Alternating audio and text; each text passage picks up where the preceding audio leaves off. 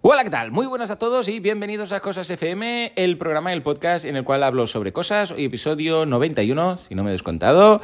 Antes que nada, muchas gracias a todos los que habéis arrojado un poco de luz al tema de las pesetas y los euros, que yo decía, pero a mí me cuadra presentar o me suena haber presentado presupuestos en pesetas esas primeras web. Pero claro, si el euro empezó en el 2000, pues no, bueno, sería... Pero no, no fue el 2000, fue el 2002. El 2002, me habéis dicho muchos, Joan, ojo que el euro no empezó el 1 de enero del 2000, sino del 2002, y por eso te cuadra o te suena haber presentado en pesetas esos primeros presupuestos. Muchas gracias a todos. Y es que yo tenía entre ceja y ceja que fue el 1 de enero del 2000 y claro, no me cuadraba nada. Mm, el 1 de enero del 2000 fue el tema del efecto 2000, que ya teníamos bastante lío como para encima con los euros, ¿no? ¿Os acordáis del efecto 2000? Que va a petar todo, que va a petar todo. Bueno, en fin. En todo caso, hoy quiero comentaros lo que hice después de la SL, que fue, ojo, ¿eh? que de estas no había hecho yo ninguna nunca, una asociación, una asociación sin ánimo de lucro, muy interesante. Aprendí muchas cosas también, también a nivel burocrático, cómo se monta una, qué se necesita, que sea un vocal, que sea un presidente, que sea un tesorero, etcétera, etcétera. Fue muy, muy, muy curioso, pero es que lo más interesante es que no tiene nada que ver esta que monté, pero nada, pero nada con el tema de las webs, ni de marketing, ni de nada. Trabajábamos sobre todo en veranos porque se trataba, eh, ojo, una asociación de animación infantil.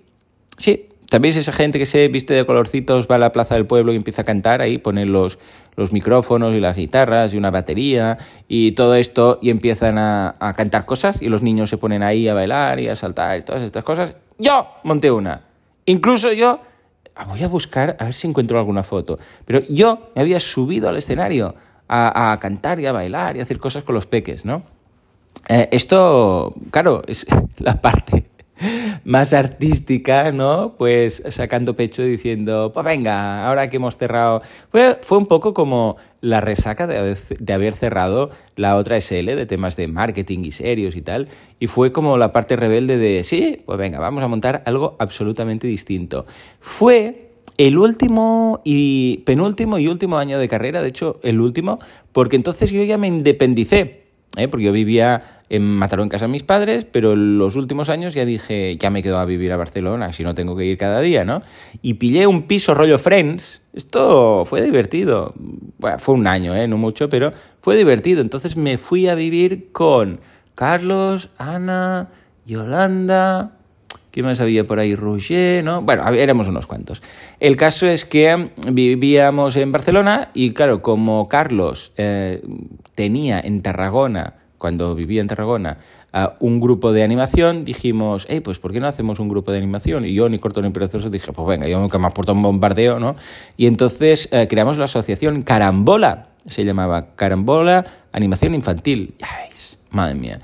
La de cosas que aprendí, de logística, de coste, es que montar un negocio, aunque sea sin ánimo de lucro, ojo, que sea sin ánimo de lucro, una asociación no quiere decir que no cobremos. Quiere decir que no hay beneficios, que los beneficios se reparten, en este caso, eh, o eh, más que se reparten, porque entonces sería serían dividendos, ah, pues que todo el mundo cobra su trabajo, faltaría más, las asociaciones tienen gente trabajando con lo que cobramos, pero que no se reparte beneficio como tal, es decir, que no tenemos eh, superávit, para entendernos de forma fácil, simplificada.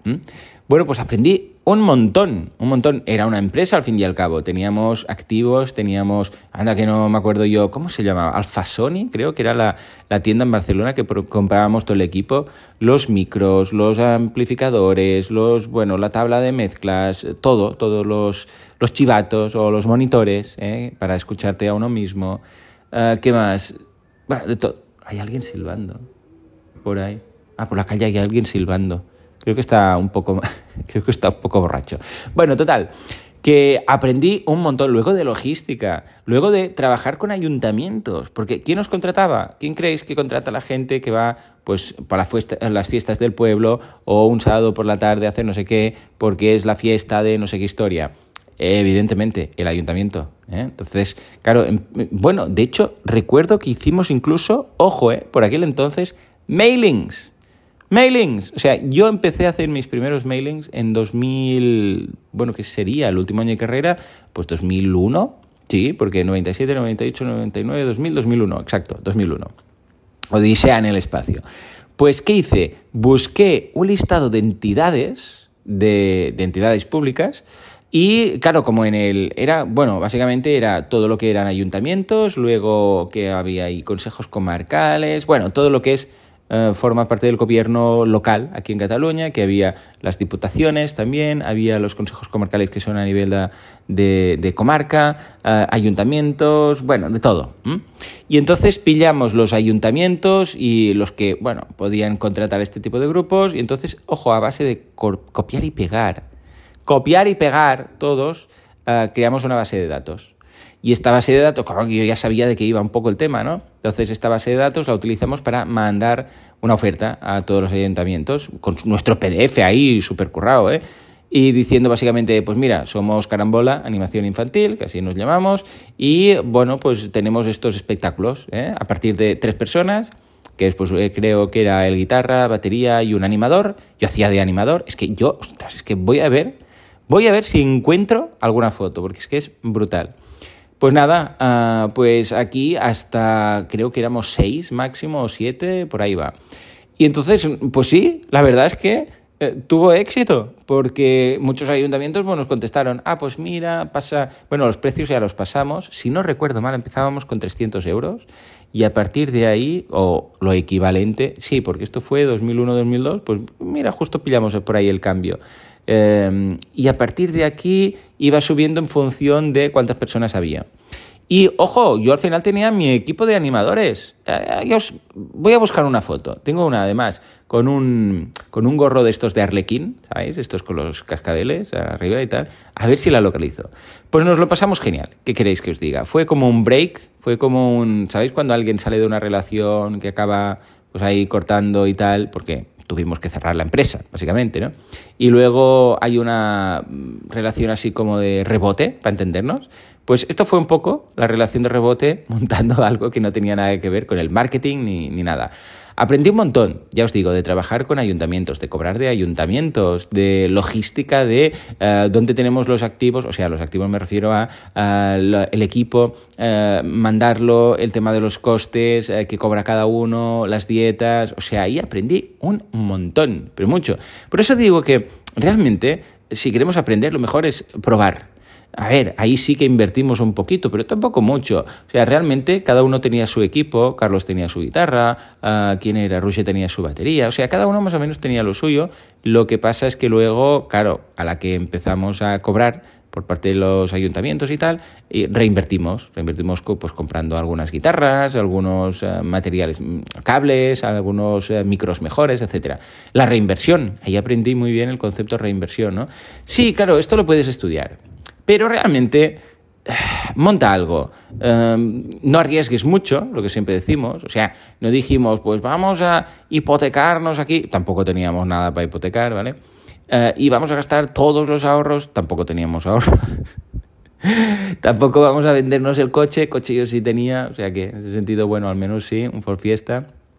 Pero ya os digo, uh, vale la pena probar porque luego entiendes perfectamente, te queda grabado en fuego cuando tienes que pagar cosas, cuando ves los problemas, no en papel, sino eh, porque te ocurre. Y dices, ostras, claro, porque este día aquí, luego tengo que ir aquí. Aprendimos muchísimo de temas de, de logística, de transporte, de, de, bueno, todo, todo. Me refiero también a, a de, eh, logística de equipos, porque ¿sabéis qué pasa? Que en verano, claro, nos contrataban muchísimo. Claro, en verano había fiestas, mm, fiestas mayores por todos lados.